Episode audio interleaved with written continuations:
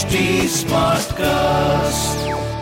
You are listening to a Mint production brought to you by HT Smartcast. This is Mint Light Morning Shot, and I am Shohini Sen. Good morning. Here's a roundup of the news you can use before you start your day.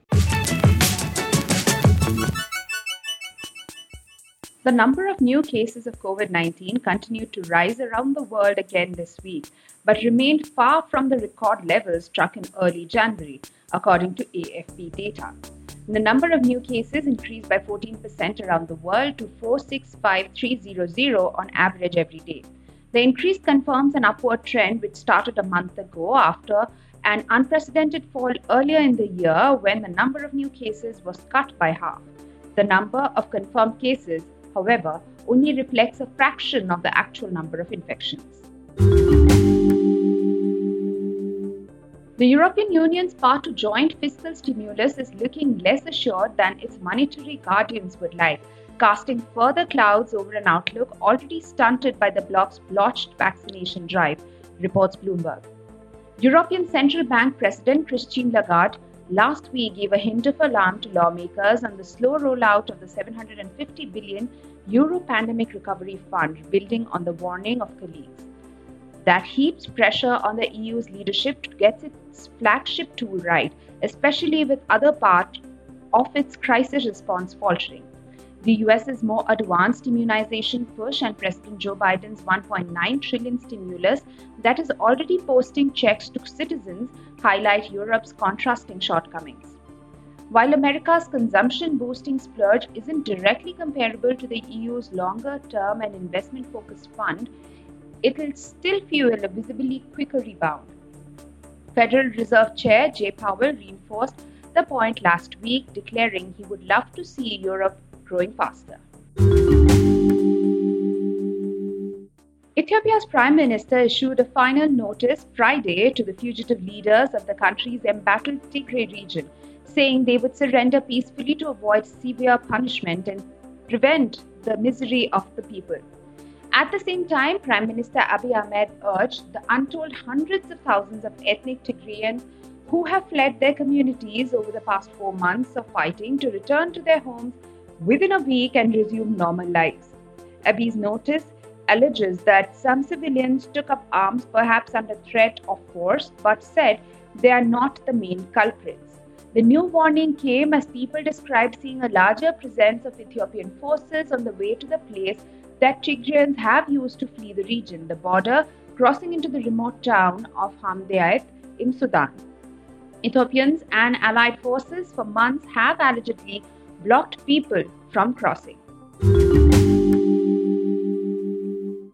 Confined to their homes amid the COVID 19 pandemic, children are facing a higher risk of obesity due to increased intake of junk food, lack of socialization, and physical activities, healthcare experts have warned. COVID 19 is expected to possibly worsen the problem of obesity in middle and high socioeconomic groups, they said. The economic, food, and health systems disruption resulting from the COVID 19 pandemic, healthcare experts said, are expected to continue to exacerbate all forms of malnutrition. The latest National Family Health Survey, which was conducted in 22 states in pre pandemic times, presented a dire picture of nutrition of children in the country. While on the one hand, it showed a rise in the malnutrition levels in several states, the government survey also presented an increasing of obesity among children in 20 out of the 22 surveyed states. The Turkish Air Force conducted its first strikes in 17 months against a zone in North Syria held by Kurdish militia on Saturday night, a monitor said. According to the Syrian Observatory for Human Rights, a Turkish fighter jet has struck military positions of Syrian Democratic Forces in Saida village in Ain Issa countryside, which caused loud explosions. This was the first aerial raid since Operation Peace Spring, an October 2019 military campaign launched by Ankara and its Syrian allies against the SDF in northern Syria. That operation interrupted after two accords negotiated by Ankara with first Washington and then Moscow allowed Turkey to seize control of a safe zone inside Syria around 120 kilometers long. The airstrikes come same day as violent clashes and intensive rocket fire on the front lines of Ain Issa district between SDF forces and the Turkish backed factions. Thousands of people in Sydney's outer suburbs were ordered to evacuate on Sunday as Australia's east coast was hit by record rainfall and widespread flooding.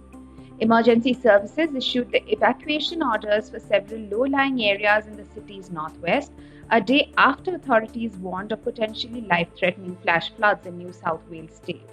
People had already begun flocking to evacuation centres in towns north of Sydney as torrential rains on Saturday pummeled a vast coastal region already soaked by an unusually wet summer. In Taree, where television images showed one house floating down a bloated river, about 150 people slept in a local auditorium overnight that has previously been used as a refuge for people fleeing bushfires.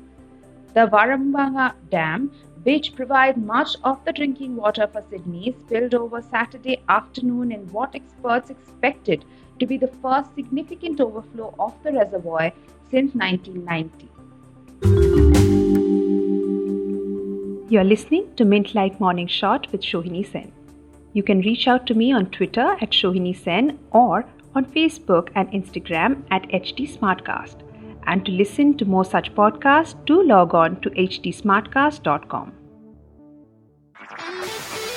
This was a Mint production brought to you by HT Smartcast. HT Smartcast.